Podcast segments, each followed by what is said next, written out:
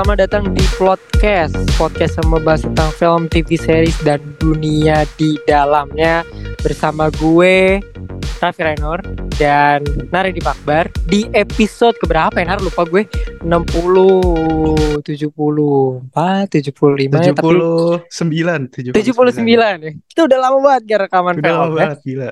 Sudah lama Hmm. sekali ini karena eh, rekan gue Nara ini sedang mempersiapkan hal-hal yang harus dia persiapkan sebagai mahasiswa tingkat akhir.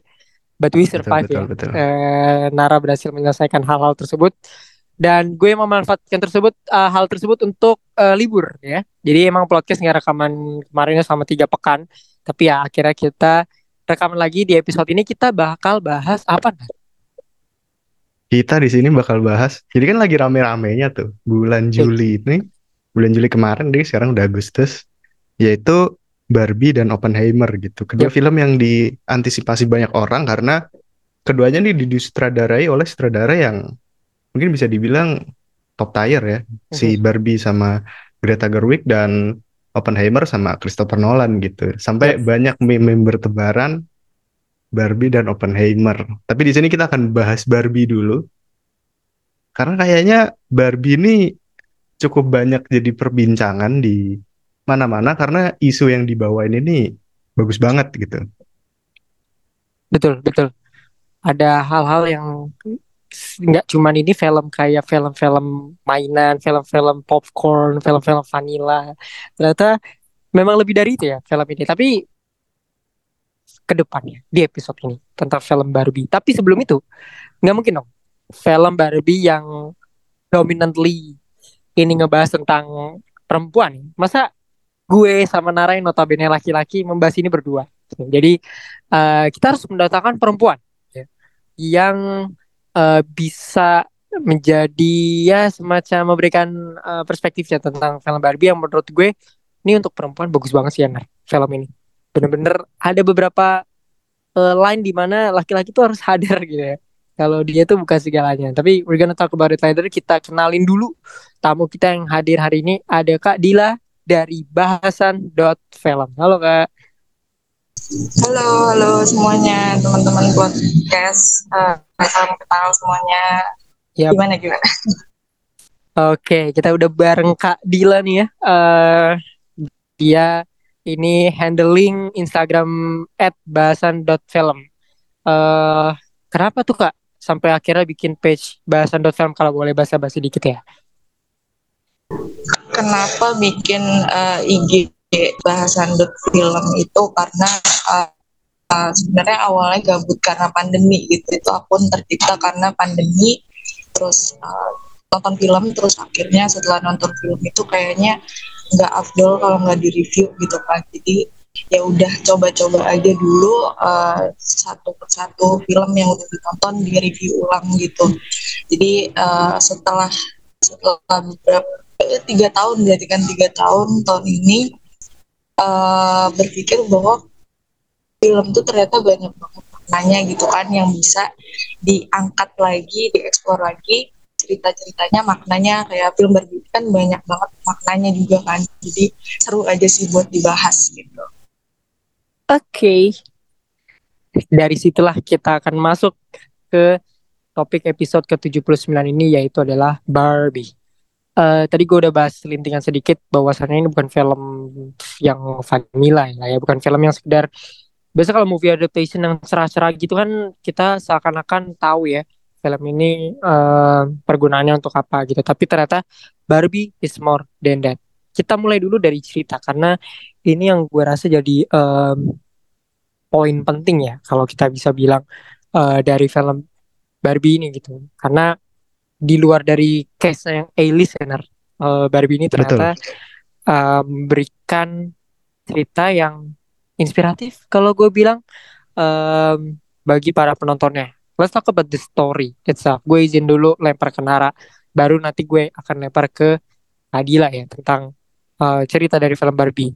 Gimana ketika lu menonton film Barbie, what make you amazed di eh, film ini gitu? Sebagai laki-laki ya, terutama karena orang kalau dari dulu ya stereotipnya kalau Barbie ya cewek, Barbie cewek gitu. Padahal kan ada Ken dan lain-lain, tapi permainan Betul, betul. boneka Barbie dengan segala macam universe atau dunianya mereka itu very lean in lean in tuh ke pada dunianya perempuan gitu. So dari perspektif laki-laki, how do you see the Barbie movie ketika lo tonton?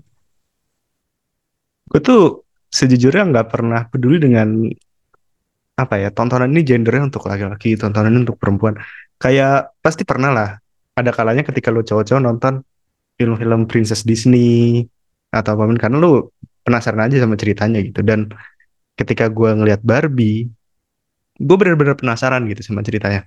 Apa yang mau dibawakan dari Barbie ini? Karena kalau lu pernah nonton animasi-animasi atau kartunnya Barbie kan tentang petualangannya Barbie dan segala macam tapi di sini kok kelihatannya beda gitu. Apalagi scene openingnya tuh referensinya ke ini ya A Space Odyssey ya. Gue kaget juga wah gila sih. Dan yang paling gue bikin tertarik dari film ini adalah si sutradaranya gitu. Karena gue kan nonton Little Woman juga dan gue enjoy gitu. Makanya gue penasaran sama Barbie. Dan akhirnya gue sangat-sangat menikmati sih film ini. Mungkin ada beberapa orang yang bilang bahwa Barbie ini ceritanya SJW banget gitu. Tapi entah kenapa ini adalah isu-isu yang biasanya kan dibawain SJW ya. Tapi isu ini sangat-sangat bagus gitu loh ketika dibawakan lewat film Barbie. Bener-bener diceritain dengan rapi, isunya juga penting, segala macam. Jadi orang Indonesia kan udah terlanjur benci sama SJW, jadi nggak mau ngedengerin isunya ada penting apa enggak gitu. Mereka cuma benci aja kayak, wah nggak mau nggak mau denger gitu. Tapi ketika lo nonton Barbie lo akan ngerti gitu. Bahkan lo dikasih contoh tentang buruknya patriarki yang dibawa Ken, Betul. terus gimana pada saat itu uh, Ken di-treat di dunianya Barbie, lalu gimana Barbie di-treat dengan sangat tidak baik di dunia nyata. Jadi menurut gue nih film dengan cerita yang bagus gitu. Walaupun sebenarnya di awal tuh menyenangkan banget ya. Awal tuh lu nonton Barbie nari-nari, opening penuh positif. Nah semua itu berubah ketika Barbie masuk ke dunia nyata gitu. Yang di mana uh, it's not a safe place gitu buat dia. Lu pakai baju yang berbeda aja, lu diliatin semua orang dan lu diejek-ejek gitu apalagi untuk Barbie itu sendiri yang sebagai perempuan memang nggak bisa dihindari bahwa di dunia nyata ya perempuan cenderung lebih banyak kena mungkin pelecehan, lalu juga ada uh, ketidak adilan di antara gender-gender gitu. Misalnya cowok-cowok, lo tau lah cowok-cowok yang nongkrong-nongkrong di jalan tuh kadang suka ada yang mulutnya nggak bisa dijaga gitu. Dan gue sangat-sangat enjoy sih dari cerita ini. Gue suka isunya gue suka gimana mereka bikin cerita dan karakter di dalamnya gue bener-bener enjoy. Dan mungkin untuk uh, Kadila sendiri sebagai perempuan mungkin karena ketika gue lihat di sosial media itu ternyata banyak juga perempuan yang nangis habis nonton Barbie gitu karena memang gila sih ceritanya bener-bener bagus banget dan gue bahkan nyaranin ke banyak teman cewek gue untuk nonton gitu. Ini bagus gitu. Kalau perempuan lu akan relate banget dengan film ini. Gitu sih. Kalau dari aku sebenarnya aku udah fun fact-nya ya adalah aku mungkin cewek aku mungkin cewek aku cewek tapi aku tuh tidak terlalu lebih gitu dari film-film kartunya pun nggak mengikuti. Terus juga uh, apa koleksi Barbie gitu nggak nggak bukan aku lah gitu yang koleksi koleksi Barbie gitu. Cuma ketika nonton Barbie ini adalah uh, trigger utamanya itu sebenarnya Ryan Gosling ya. Sebenarnya ya karakter Ryan Gosling ini unik hmm. banget sih karena kita tahu Ryan Gosling tuh uh, di di beberapa filmnya kan kayak cool banget gitu kan. Pokoknya nih uh, dia tuh solo fighter gitu kan ya di Drive terus di The Gray Man terus juga di uh, Blade Runner. Dia kan kayak solo fighter banget yang punya dendam gitu. Nah di sini dari first look pertamanya pun dia kayak menggambarkan uh, apa seorang Ken aja gitu seorang Ken yang jadi supportnya Barbie gitu. Tapi ketika nonton filmnya menurut aku sih ini film emang uh, overall tentang perempuan. Tapi pas uh, di endingnya itu menurut aku Greta Gerwig juga sebagai sutradara itu uh, menyampaikan pesan-pesan tentang kesamarataan lah sesama gender tuh ya udah adil aja gitu.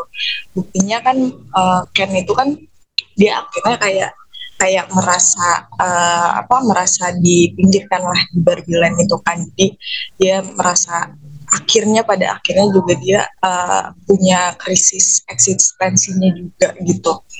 Jadi uh, overall aku ngelihatnya film ini memang tentang perempuan tapi uh, Greta Gerwig ini membuat uh, film ini jadi lebih universal karena juga uh, bukan tentang patriarki juga yang dibawa cuma uh, dia juga membawakan kayak perbedaan-perbedaan yang yang sebenarnya nggak apa-apa gitu. Ada perbedaan itu nggak apa-apa gitu. Yang penting kita bisa saling menghargai gitu sih. Itu kerennya Greta Gerwig itu dari film-film sebelumnya juga dia kan uh, selalu punya pesan-pesan tentang feminisme juga kan. Jadi uh, menurut aku sih ini film emang bagus banget sih. Banyak yang nangis juga. Aku ya ya cukup menangis gitu. Yap yap yap. Uh, ya yeah, that's why kayak film ini meaningful banget bagi perempuan karena kayak aku merasa sih ini juga untuk untuk kalangan remaja perempuan ya. Jarang banget film yang Hollywood blockbuster movies gitu ya menampilkan cerita yang kayak gini gitu. Seakan-akan gue melihat banyak sekali perempuan-perempuan yang merasa terwakili gitu. Ada salah satu temen gue yang sampai kalian inget gak sih line-nya si aduh gue lupa lagi nama karakternya. Pokoknya the the the the, the last part of the movie ya di mana yang ibunya si anak kecil ini uh, menyajikan sebuah line yang kayak perempuan tuh harus seperti ini seperti ini seperti ini di society gitu. Dan temen gue uh, inisial J dia bener-bener nge-outline itu semua gitu bahwasannya dia terharu dengan keberadaan uh, film ini gitu terutama di line di mana uh, perempuan tuh harus seperti ini seperti ini seperti ini seperti ini gitu itu yang membuat gue rasa keren sih dari lu gimana Nat? Film ini tuh selain karena apa kesetaraan gender yang dibawa itu juga setiap dialognya tuh maknanya cukup dalam ya. Nah, semuanya disampaikan dengan baik lewat dialog-dialog di film ini gitu. Kayak obrolan ibu dan anak ini, terus juga terakhir obrolan antara Barbie dengan si kreator Barbie-nya itu kan. Dan itu cukup bikin, entah kenapa ya, gue habis nonton Barbie apalagi scene itu, gue langsung kerasa hampa aja gitu. Karena kan di situ Barbie mempertanyakan ini ya, eksistensial krisisnya dia ke kreatornya, gue bisa sih nggak bisa nggak sih jadi manusia? Kalau apakah Barbie itu harus sempurna? Betul. Sebagai macam Barbie yang dibentuk pada awalnya gitu sih dibilangin si Ruth itu bilang bahwa ya gue bikin lu untuk menjadi diri lu dan segala macam. Wah itu bagus banget sih. Walaupun akhirnya after testnya bikin hampa juga ya kan dipikir-pikir. Oh iya juga ya ternyata dalam banget nih film gitu. Hmm, betul betul. Ada particular scene yang bener-bener meaningful. Um, kayak Nara tadi nyebutin tentang existential crisis yang juga di di deep deep ya di film ini dari Barbie, Ken, uh, bahkan sampai manusianya itu sendiri juga mempertanyakan gitu um, dan bahwasannya Barbie itu memang tidak sempurna walaupun si Margot Robbie ini kan adalah stereotip Barbie tangan gitu yang diciptakan oleh kreatornya itu sendiri yaitu dia punya selulit ya kan kakinya udah nggak apa namanya udah nggak jinjit lagi gitu ya uh, jadi kayak benar, benar. Uh, itu menunjukkan kalau mungkin perempuan cantik yang distereotipkan cantik juga sebenarnya punya kekurangan-kekurangan itu dan dia harus menerima itu gitu nah um, I would like to talk about this ke Kadila ya. Apakah Barbie ini ceritanya yang tadi kita udah bilang benar-benar merepresentasikan apa yang dirasakan perempuan di mungkin di dunia, mungkin di Indonesia, I don't know. Karena uh, banyak banget perempuan yang relate. Apakah film Barbie ini berhasil mewakili suara-suara kalian, terutama perempuan-perempuan yang merasa dituntut oleh society untuk menjadi sempurna?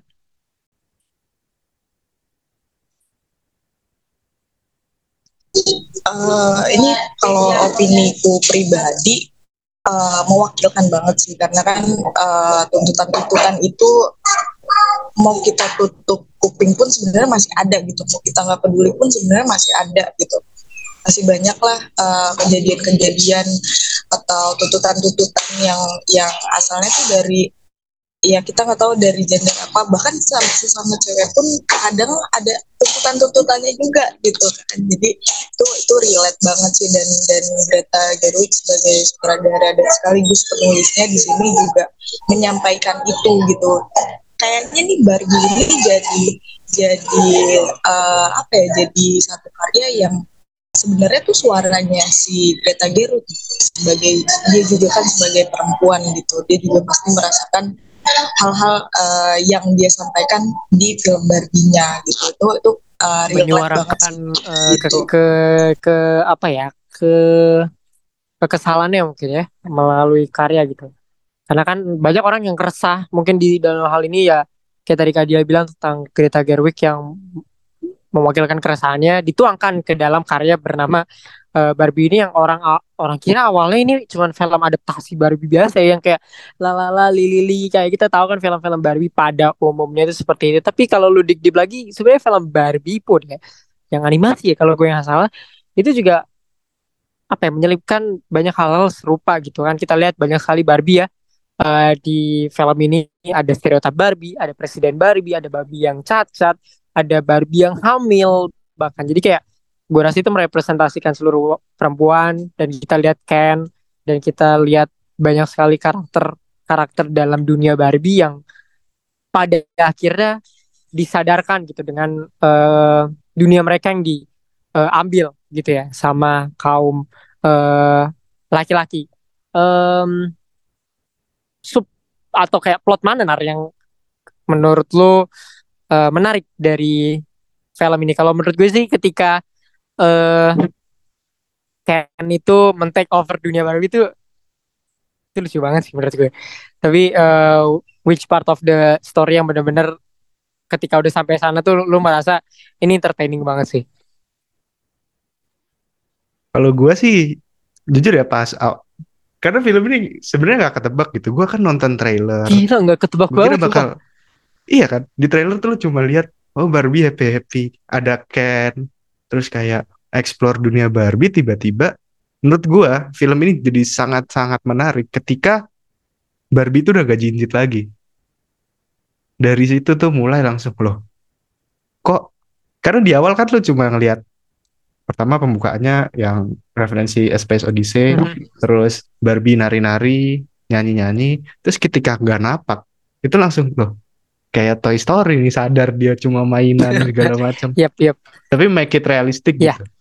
Oh, gila ini cukup berat gitu. Nah, begitu masuk ke dunia asli, itu menurut gue bagus banget sih. Di situ gue sangat-sangat kayak lu lagi nonton nih, nonton kan biasanya lu posisi santai gitu. Nah begitu masuk ke dunia nyata si Barbie ya, itu lu duduk langsung tegap, gitu, langsung lu perhatiin bener-bener karena oh ternyata deep juga nih Barbie gitu. Bahkan komedi-komedi yang dimasukinnya pun lucu-lucu gitu. Gimana Ken uh, membawa patriarki, gimana uh, Barbie menyelesaikan dunia yang di take over sama Ken. Bahkan ada satu adegan yang di mana si Barbie itu merasa si yang diperankan Margot Robbie bilang bahwa gue nggak secantik stereotipikal Barbie lagi gitu. Terus, terus di cut bentar habis itu ada voice over bilang kalau mau bilang Barbie nggak cantik lagi jangan pakai Margot Robbie gitu. Itu menurut gue gila nih lucu banget cerdas gitu loh. Lucunya tuh bener-bener pas masukinnya gitu di setiap scene. Bahkan ketika Ken nangis dan bilang buat gue patriarki nggak menarik lagi ketika udah nggak ngomongin soal berkuda gitu. Itu lucu tapi pesannya dapat gitu jadi lu memberikan pesan sambil berkomedi itu menurut gue bagus banget jadi entah kenapa kan gue nonton ini setelah Oppenheimer ya yep. pesannya tuh lebih berat loh daripada Oppenheimer menurut gue yep, yep. menurut gue yep, yep. tapi bisa lebih enjoy ditonton karena film ini nggak seserius itu gitu yep. disampaikannya tuh dengan komedi dengan keceriaan dengan senang-senang jadi enjoy banget gitu buat ditonton. Itu sih kalau dari gue si Barbie ini wajib nonton lah di bioskop apalagi. Kayak ini film yang mungkin belum tentu ada setiap tahun gitu. Jangan nonton film-film jelek ya, Ner. Betul betul. Oke, oke. Sebelum ke karakter, ke Kadila dulu deh. Eh, which part of the story yang menurut lu tuh bener-bener menarik ketika udah masuk ke story ini tuh kayak lu bener-bener suka banget sama eh, bagian dari cerita yang ini gitu. Kalau tadi Nara kan bagian yang eh, ketika Barbie udah nggak bisa napak dan the story goes eh, very entertaining. Kalau dari gue itu ketika eh Ken udah eh maksudnya yang udah bagian eh, Ken itu udah menguasai Barbie World ya. story menariknya itu ya tadi benar uh, ketika Barbie napak terus juga uh, ketika dia lagi nari nari nari party dengan have fun-nya dengan teman-teman Barbie lainnya terus tiba-tiba dia memikirkan kematian gitu seorang bukan seorang malah ya se sebuah mainan tiba-tiba memikirkan kematian. Itu kan lucu banget kan tapi uh, ya mungkin aja gitu terjadi gitu. Itu uh, dan dari situ kan turning pointnya dia semakin kepo uh, dia tuh sebenarnya siapa sih dia tuh sebenarnya ngapain sih di dunia ini gitu. Itu itu yang jadi turning point yang akhirnya pada akhirnya merubah uh, semuanya merubah mood dari mulai dari have fun-nya itu menjadi kayak oh ini film kayaknya deep banget deh jadinya gitu. Itu kan dia akhirnya mempertanyakan juga ke uh, Barbie yang aneh itu kan itu ya itu itu uh, lucu dan menjadi turning pointnya juga terus uh, scene lainnya yang gue suka banget adalah ketika Sangchi Simuliu menari battle dance dengan uh, Ryan Gosling. Itu lucu banget. Kayak gue ngebayangin saat dia di Sangchi dan uh, menjadi Barbie yang tiba-tiba uh, semuanya pada pakai baju hitam-hitam battle dance. Itu lucu banget tapi uh, seru aja sih. Ngeliatnya seru banget gitu. Kayak ya seru aja. Yep, yep. Gitu itu sih yang paling uh, Paling menarik ya. Oke. Eh, untung si si Mulyo ini nggak bawa ten ringsnya dia tuh sama nari kan bahaya nanti buat orang-orang lain. Mana ini lagi ada cameo-nya John Cena yang ngapain nanti tapi nggak apa-apa lah. Kita langsung ke karakter kali ya. Karena karakter di sini tuh sangat banyak bahkan Barbie-nya tuh macam-macam ya ada stereotip Barbie ada Asian Barbie kalau gue nggak salah ada Presiden Barbie ada banyak lah Barbie Barbie dari berbagai ras dan Mhm. eh, kulit gitu ya. Kita lihat berbagai macam Barbie ada di sini gitu dengan dunia Barbie yang menurut gue menarik banget gitu. Karakter terbaik Nar menurut lo di film ini? Karakter terbaik ya tentu saja Barbie dan kan sama ini sih. Si orang tuanya itu yang jadi staff di Mattel itu. Kan dia yang istilahnya membantu Barbie untuk mengembalikan dunia seperti semula kan? Itu yang menurut gua tiga karakter itu sih yang benar-benar menghidupkan film ini. Karena Ken itu salah satu unsur paling komedi sih di film ini. Gua nggak tahu kenapa ketawa terus gitu. Yang dari dia baca-baca tentang patriarki terkesima dengan wah cowok naik kuda keren. Itu lucu gitu pembawaannya. Bahkan sampai ketika wah paling lucu sih gue ketika semua cowok semua Ken itu duduk di pantai main gitar nyanyiin lagunya Matchbox gitu. Kayak wah gila sih. Ini relate banget karena mungkin zaman-zaman gue SMP SMA stereotip cowok keren tuh main gitar gitu. Jadi Yep. cowok keren tuh jadi sebuah template. Iya. dan ketika lo nonton Barbie oh iya ya. Jadi cowok keren tuh template gitu. Semuanya harus seperti itu. Itu lucu dan menyentil gitu. Kalau laki-laki lu pasti juga akan sadar gitu bahwa ini lucu. Si Ken-nya juga lucu. Bahkan di akhir setelah dia sadar pakai ini lagi sweater ayam kinaf. Itu lucu. Gila sih. Gua benar-benar suka banget terus juga eh, si Barbie yang diperankan Margot Robbie juga bagus aktingnya bagus. Benar-benar lu bisa ngelihat oh nih Barbie happy happy terus tiba-tiba sedih. Habis itu berat penuh mikir tiba-tiba dia nangis. Itu menurut gua gue enjoy banget sih karakternya. Jadi ada perkembangan gitu loh dari si Barbie yang awalnya dia rasa bahwa gue bisa merubah uh, si pemilik mainannya itu bahwa dengan kepositifan Barbie dan dunia Barbie ini gue akan merubah dunia gue akan merubah dia. Ternyata gagal total kan? Terus habis itu Barbie-nya sedih segala macam. Habis itu Barbie sadar. Dia juga ngomong gimana dia juga mistreat si Ken dan segala macam itu menurut gue bagus banget. Jadi karakter ini nggak flat. Jadi ada naik turunnya. Itu gue suka banget sih. Dan uh, pemilik Barbie atau yang memainkan Barbie ini anak dan ibu itu yang juga bagus sih menurut gue tektokannya tuh bagus gitu dari anak yang sebenarnya masa-masa remaja tuh kalau di Hollywood biasanya emang anak-anak agak ini ya agak menjauh dari orang tuanya gitu. Tapi di film ini akhirnya Barbie lah yang menyatukan mereka kembali gitu. Itu bagus sih menurut gue jadi berkesinambungan dengan sangat baik very strong ya uh, penggambaran karakternya terutama di stereotip Barbie dan di stereotip Ken. Yang bener-bener ya gue rasa merepresentasikan uh, kesempurnaan pria dan wanita yang sebenarnya punya flaws uh, di dalam diri mereka gitu kan. Kayak Ken ini tuh cuman pengen dia pengen diapresiasi gitu. Yang gue sebagai cowok tuh kayak anjir emang iya kadang yang kaum kaum pria tuh butuh uh, ya cuman perempuan validasi ya, cuman validasi tuh pria gitu perasaan pria tuh juga harus divalidasi bahwa bahwasannya mereka tuh exist di dunia ini kan karena kan tuh betul, kira kayak gue tuh cuman Robin to your Batman gitu tapi ternyata ya mereka bisa ya getting along together ya walaupun Ken punya tendensi untuk terus-terus pacaran sama Barbie walaupun enggak juga gitu ya. Jangan lupa sama karakter Ellen yang menurut gue itu bagus banget gitu. Jadi di antara semua cowok-cowok yang berusaha untuk jadi cowok template, Ellen itu nggak bisa enjoy dengan jadi seperti itu gitu. Entah kenapa, gue yakin pasti banyak cowok yang relate gitu, termasuk gue juga gitu. Di mana ada kalanya kita pengen enjoy dengan pilihan kita gitu kan. Si Ellen kan nggak mau dia jadi apa main gitar ikut ya, berperang ala oh ya perang bersama Ken Ken di dunia Barbie pakai alat-alat pantai. Jadi itu gue menurut gue bagus banget gitu. Jadi kalau lo berpikir bahwa oh film ini pesannya buat cewek banget itu enggak juga gitu di situ juga ada cowok yang ketika dunianya nggak seimbang ya mereka terganggu juga gitu. Jadi gue bagus sih adanya karakter kayak Ellen ini jadi cukup menyeimbangkan Barbie gitu dengan pesan yep. yang dibawanya. Yap, yap. Betul, betul. Uh, tidak ikut ke Ken House Mojo Dojo Kasa gitu. Betul. betul, bagus deh.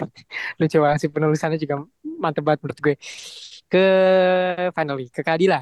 Siapa your most valuable player atau MVP dari uh, Barbie ini karena kan banyak banget karakternya apakah you going with Barbie dan Ken atau kayak ada karakter lain yang mau lu spotlight Uh, pertama yang mau di spotlight adalah John Cena ya walaupun dia muncul beberapa detik gitu kan tapi kayak uh, nyangkut aja gitu di di otak tuh kayak oh itu John Cena gitu dan Dua Lipa berdua jadi mermaid Barbie gitu kan lucu banget. Terus kalau yang favorit itu uh, ya Ryan Gosling sih tetap Ryan Gosling tuh karena uh, mungkin otak gue tuh udah ter ter terdoktrin kalau dia tuh uh, solo fighter gitu solo fighter yang cowok-cowok cool yang yang yang krisis eksistensi juga gitu yang yang pengen yang egonya juga masih tinggi dan lain sebagainya. Itu itu menarik banget sih uh, development karakternya buat gue terus uh, tentunya Barbie Margot Robbie juga uh, itu keren banget sih. Dia emosinya juga oke okay banget gitu ya. Dari dari yang benar dari yang tadi yang fun aja. Terus tiba-tiba uh, dia memikirkan hidupnya gitu dan akhirnya mencari uh, apa sebabnya gitu. Mencari mencari kenapa dia mikir kayak gitu. Itu tuh menurut gue uh, bagus banget sih gitu. Terus uh, Ellen juga Ellen juga uh, jadi warna sendiri untuk film Barbie ini karena kan karakternya itu sebenarnya banyak banget kan kayak Barbie terus Ken itu banyak banget.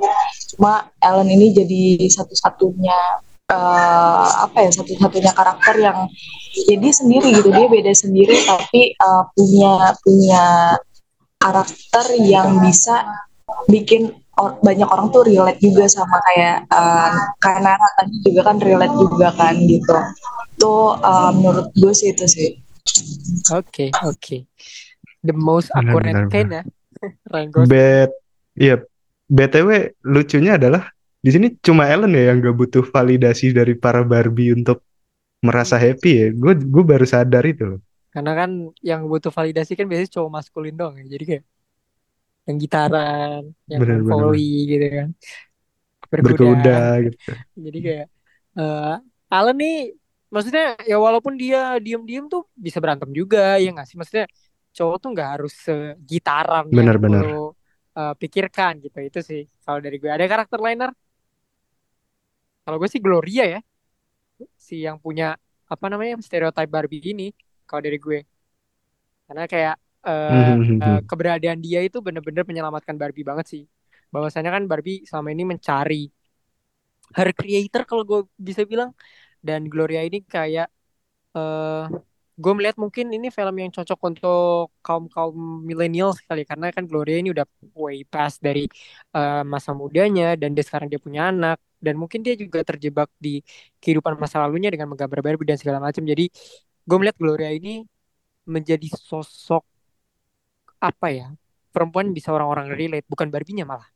Gue melihatnya malah si Glorianya ini yang orang-orang bisa relate karena ya dia manusianya dia nggak sempurna dia punya kehidupan yang realistik nggak kayak Barbie gitu ya. Jadi I think Barbie belajar banyak kan dari yang punya dia gitu. So I think uh, Gloria Mhm. tuh menarik terutama lainnya dia di terakhir sih. Menurut gue itu hit difference I think menyadarkan semua perempuan gitu Betul, betul, kalau betul. eh, job desk mereka terlalu banyak menurut gua gitu. Apa yang disampaikan Gloria kayak wanita udah ngelakuin A tapi juga harus ngelakuin B.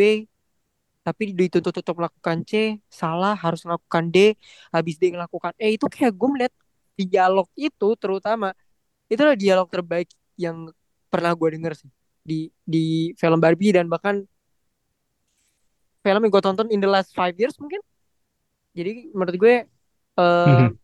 it hits aja gue aja sebagai laki-laki gue merasa tertampar dengan dialog itu gitu melihat fakta bahwa perempuan itu harus melakukan banyak sekali hal yang society tuntut kepada mereka so I think Gloria itu adalah salah satu slap on karakter lah kalau gue bisa bilang she's great she's great Betul, betul, betul.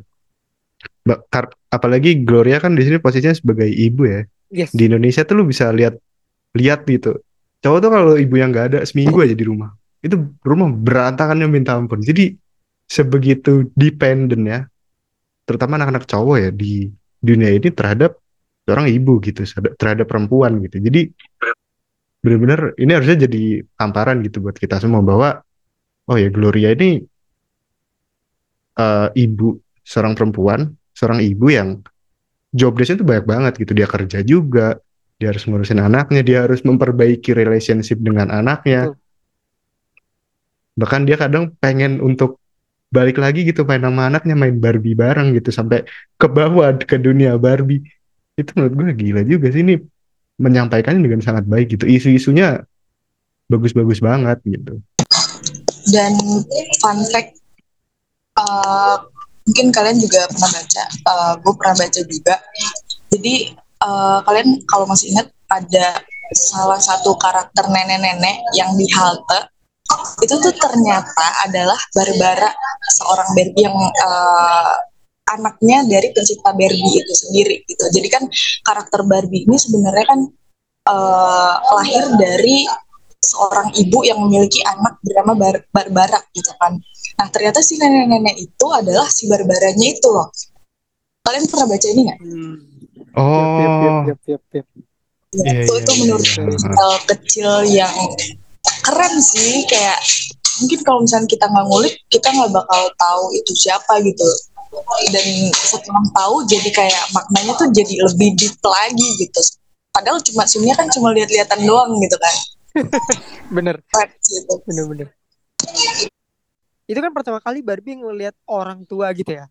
Si si si Margot Robbie ini ngeliat orang tua gitu. Jadi kayak sini jadi jauh lebih deep ketika lu menyadari itu adalah dia adalah the reason Barbie exist gitu kan jadi kayak satu-satunya last info uh, dari Kadila ya. Karena uh, gue kira justru si siapa namanya si Roots ya, yang gue kira itu kayak adalah pencipta Barbie aslinya dan segala macam ternyata bukan gitu. Dia memang diplot di situ untuk sebagai ya uh, the creator of the Barbie di film tersebut, not the real uh, the jurenya creator of Barbie tapi uh, those thing yang menurut gue hal-hal kecil kayak gitu sih yang menurut gue sangat menarik melihat film ini gitu. Uh, kita lihat banyak sekali elderly woman gitu ya, wanita-wanita uh, yang sudah tua tuh justru memberikan wisdom yang sangat besar gitu. Kan biasanya kayak bapak-bapak ya kan ngasih ujangan. Tapi kalau ujangan itu dikasih sama ibu-ibu tuh kayak kayaknya jauh lebih terkesan homey sih menurut gue gitu ya. Dengan Ruth uh, yang hadir gitu. Jadi kayak menurut gue Barbie ini seakan-akan adalah orang yang perlu dituntun gitu. Dan dia yang sempurna aja perlu dituntun sama orang yang menurut dia tidak terlihat sesempurna itu. So I think yeah this this movie has a lot of meaning sih. Kalau misalnya ada orang bilang ini SJW banget apa? Ah nggak usah didengerin men. Kayak superhero superhero lu nggak SJW aja. Jadi tonton di bioskop. Yep yep okay, so feminis tuh menurut gue this is how feminism should be uh, portrayed sih. Maksudnya tidak betul, tidak apa ya? Tidak tidak menyenggol sini tidak menyenggol sana tidak berusaha menuntut ini tidak menuntut menuntut sana gitu. Emang bener-bener sesuatu yang menurut gue perempuan itu merasa terwakili dengan adanya ini gitu. Maksudnya the feminism exist karena untuk mewakili perempuan ya. Dan ya yeah, I think uh, film-film ini kalau lu dari sudut pandang laki-laki yang tidak patriarki sih menurut gue film ini really understandable untuk untuk para perempuan di luar sana. Gitu sih kalau menurut gue. Uh, dari Kadila mungkin sebelum gue ke world building ada hal-hal yang mau lu tambahin lagi nggak? Soal film Barbie ini entah dari karakter entah dari cerita entah dari isu-isu um, sosial yang berusaha untuk disampaikan sama uh, Gerta Gerwig. Film ini tuh bukan cuma perempuan doang gitu. Gue ngerasanya film ini juga punya pesan tersendiri uh, buat laki-laki juga terus buat eh, perbedaan-perbedaan yang ada sehingga kita setelah nonton ini tuh ngerasanya tuh kayak oh iya ternyata uh, di realita tuh kita sebenarnya sama aja kita cuma mungkin beda kesempatan kesempatannya aja gitu. Itu menurut gue bisa menyadarkan diri sih setelah nonton itu jadi uh, wajib banget lah nonton dari ini gitu wajib ya menonton. Layar lebar lah ya kalau bisa ini film yang such a waste kalau lu nonton nggak di layar lebar gitu ya. Next world building lah. Uh, ini menurut gue jadi hal yang menarik ya. Karena selama di trailer tuh kita melihat kayak the pinky world of Barbie gitu. Bahkan setnya tuh ada yang di ini ya nar di set khusus gitu ya. Yang diperuntukkan di Barbie World ini gitu kan. Kita lihat di kalau gue salah tuh syutingnya di Malibu apa gimana gitu ya. Cuman uh, set khusus yang menurut gue world buildingnya sih sangat menarik. Let's talk about world building karena dunia Barbie ini sangat menarik buat gue. Uh, karena lu tau gak sih kalau dulu lu punya Barbie yang satu set gitu sama rumahnya ya? Itu tuh lu udah mm -hmm. kayak keren banget gitu. Lu seakan-akan punya your fantasy world dari alih-alih membeli satu pasang Barbie gitu ya. Tapi lu punya kayak the whole set gitu ya. Tapi the world building di film ini gimana menurut lu? Entah dari dunia aslinya Barbie world uh, terus dengan dunia-dunia yang ada di uh, korporasinya Mattel gitu ya. What do you think about the world building? Bagus banget sih.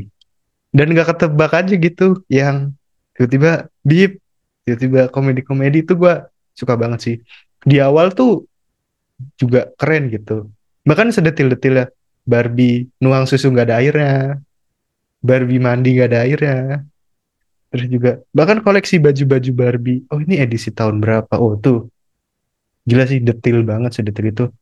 Gue sampai eh, nggak uh, kepikiran gitu untuk oh iya lu bisa masuk masukin ini gitu. Bahkan yang lucu ketika lu mulai masuk ke dunia nyata itu lu harus melewati step-stepnya gitu.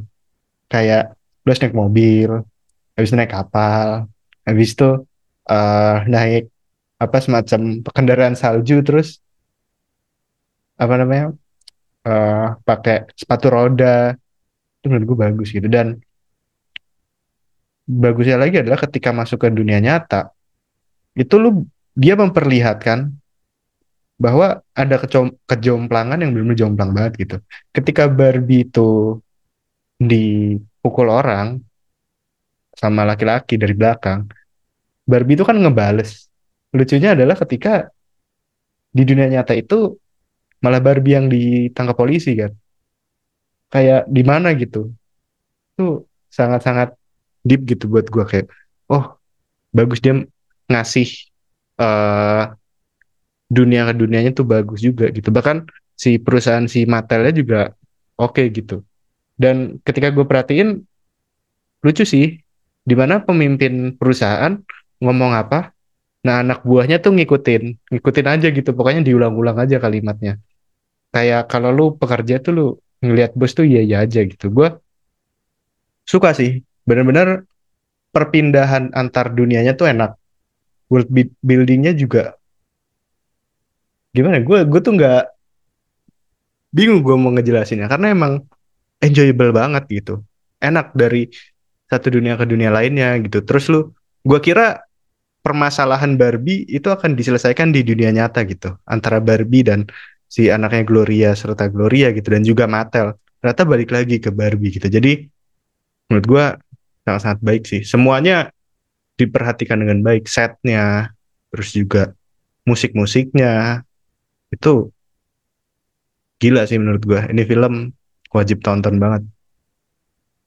The Music Man. Eh, Iya. Barbie World yang di remix sama Nicki Minaj dan Ice Spice tuh gokil sih yang di Itu di stylenya ini lagi title. setelah kita sedih-sedihan pakai lagunya Billie Eilish ya. Hmm.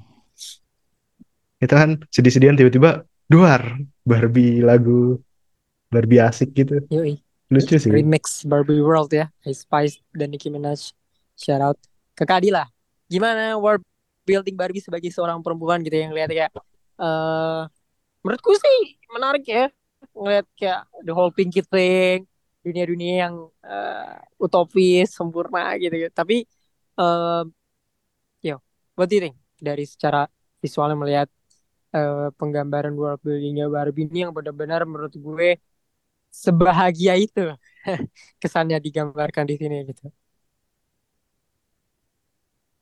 Uh, kalau menurut gue world buildingnya ini uh, cukup menampar realita sama seperti uh, judul dari review bahasan filmnya. Jadi ketika nonton film Barbie ini gue ngerasa kayak ditampar realita aja sih karena um, di Barbie World itu kan kayak happy happy banget kan menyenangkan fun dengan color palette yang uh, nyentrik juga tapi nggak bikin sakit mata gitu kan warna pinknya terus uh, dengan uh, apa ke kesempurnaan wanita lah di situ. Kayak wanita tuh jadi segala-galanya terus tiba-tiba uh, transisinya unik juga sih. Transisi menuju uh, dunia nyatanya itu menurut gue unik dan jadi salah satu uh, salah satu yang ikonik juga dari film ini gitu. Jadi dari mulai sepatu roda terus uh, segala ada perahu dan lain sebagainya itu kan lucu banget gitu. Walaupun uh, kurang masuk akal ya sepertinya di kalau dimasukin ke film-film lain juga kayak kurang masuk akal sih. Menurut gue itu menarik banget sih dan uh, ketika di dunia nyata uh, Barbie baru tahu gitu ternyata dunia nyata tuh seperti ini gitu. Itu menurut gue kayak ya sama aja kayak misalkan kita dari dari kecil uh, kayaknya happy happy aja hidup ini terus tiba-tiba ditampar sama realita ketika udah dewasa gitu. Itu menurut gue juga mungkin ada pesannya juga ke situ karena kan Barbie ini kan emang uh, notabene kan dari kita kecil juga kali ya dari kecil juga. Dan uh, mungkin penggemarnya juga sekarang udah pada dewasa gitu. Itu menurut gue uh, ya kayak ditampar sama reality aja sih setelah nontonnya gitu. Kayak gitu. Visually stunning sih menurut gue ini juga kayak cerah banget gitu. Walaupun filmnya Benar-benar. pembahasannya rada-rada serius tapi kecerahan film ini ya dengan tone warnanya yang sangat Barbie-ish menurut gue uh, enak enak banget ditonton di layar lebar gitu. Kalau lu merasa film ini juga enak nonton di laptop gitu-gitu cobain coba di layar lebar gitu ya man uh, film ini seru gitu. Dan dan detail-detail kecilnya juga bagus gitu. Bahkan Barbie lu tau gak sih pas Barbie sedih, terus dia duduk habis itu jatuh tiduran itu kayak boneka banget Yep. gitu kayak oh dia mikirin sampai segitunya ya lucu juga gitu lucu dan cerdas gitu ketika lo nonton film ini bahkan pas gue suka tuh pas adegan Barbie uh, deep talk sama Ruth pas backgroundnya putih tapi agak-agak ada warna hangatnya gitu. Jadi kayak oh ini kayak di dunia apa gitu. Iya kan? Jadi oh udah omongannya deep suasananya hangat gitu. Jadi enak aja nonton scene itu gitu. Bener-bener di situ sih itu yang bikin hampa tuh itu tuh scene itu tuh. Yep.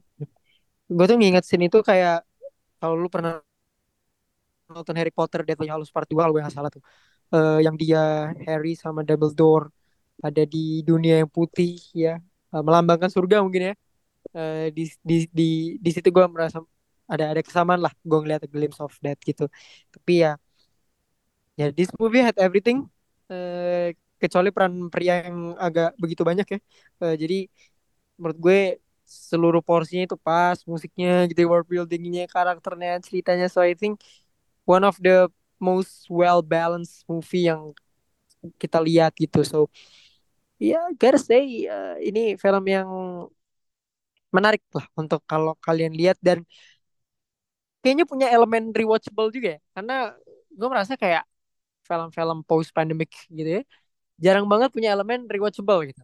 I don't know kalian mungkin punya beberapa list tapi gue merasa Barbie salah satu dari sedikit film yang punya elemen itu terutama di ya masa pandemi hingga saat ini gitu. So lastly gue ke Dila ke Kadila dulu satu hal yang kita bisa pelajari dari Barbie menurut lo Aduh, banyak banget lagi kalau yang bisa dipelajari. Susah. Iya benar. Eh, kalau satu tuh susah ya. Cuma eh, kalau yang gue tangkep nih eh, adalah tentang kesetaraan sih sebenarnya. Gue nangkepnya selalu tentang kesetaraan gender, kesetaraan eh, pendapat, kesetara, kesetaraan eh, ras dan lain sebagainya. Kesetaraan itu maksudnya kita tuh punya kesempatan yang sama untuk eh, mendapatkan sesuatu gitu, tapi dengan cara berusaha, bukan melihat uh, gender dan lain sebagainya gitu kita uh, ya mungkin itu juga yang uh, yang disampaikan uh, sama Greta Gerwig sebagai sutradaranya sehingga film ini tuh terlihatnya tidak semerta-merta hanya itu film tentang perempuan gitu tapi juga uh, banyak laki-laki juga yang relate sama film ini gitu. Jadi gue menangkap film ini sebagai satu suara perempuan yang menyatakan bahwa uh, perempuan ini sebenarnya nggak nggak se ya perempuan masih ada budaya patriarkinya cuma uh, kita juga open untuk untuk uh, apa men, mendengar pendapat-pendapat dari uh, orang lain lah gitu kayak gitu sih.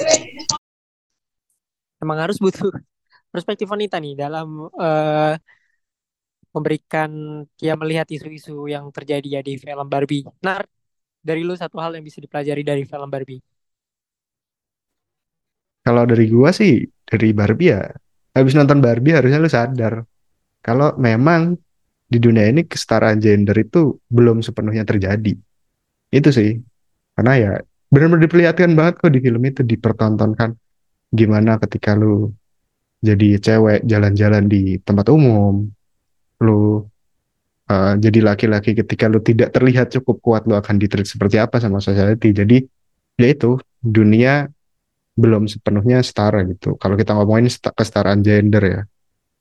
Tentu. Banyak hal yang bisa dipelajari menggunakan uh, kata-kata Kadila tadi sebenarnya banyak banget hal yang bisa dipelajari. Tapi ya hal hal-hal tersebut yang udah disampaikan sama mereka di episode ini lu yang yang dengar di Spotify juga bisa ikutan Q&A di Spotify di bawah episode kita ya.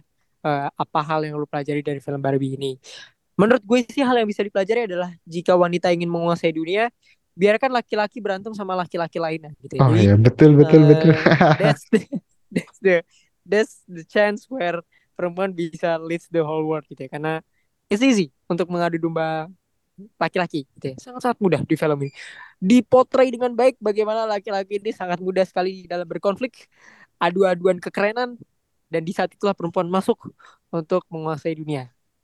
harusnya di situ ya sebenarnya banyak sih perempuan-perempuan yang menguasai banyak hal gitu ya tapi uh, selalu ada laki-laki di situ ya laki-laki butter so I think that's it dari episode ke 79 ini tentang Barbie it's a long podcast also a long um, podcast too di sini kita mau ngomong kasih juga ke Kadila dari bahasan.film lu bisa check out di Instagramnya at bahasan.film gue berharap ini bukan yang terakhir Kadila mampir di podcast. Semoga ke depannya bisa uh, hadir lagi buat ngebahas film-film di podcast. So thank you gue Rafa dan Narid Pakbar sampai ketemu lagi langsung di episode ke-80 kira-kira di pekan yang sama di mana kita akan bahas tentang uh, film tandingan Barbie di bulan Juli Agustus ini yaitu adalah Oppenheimer. See you guys in the next episode. Stay healthy and cheers.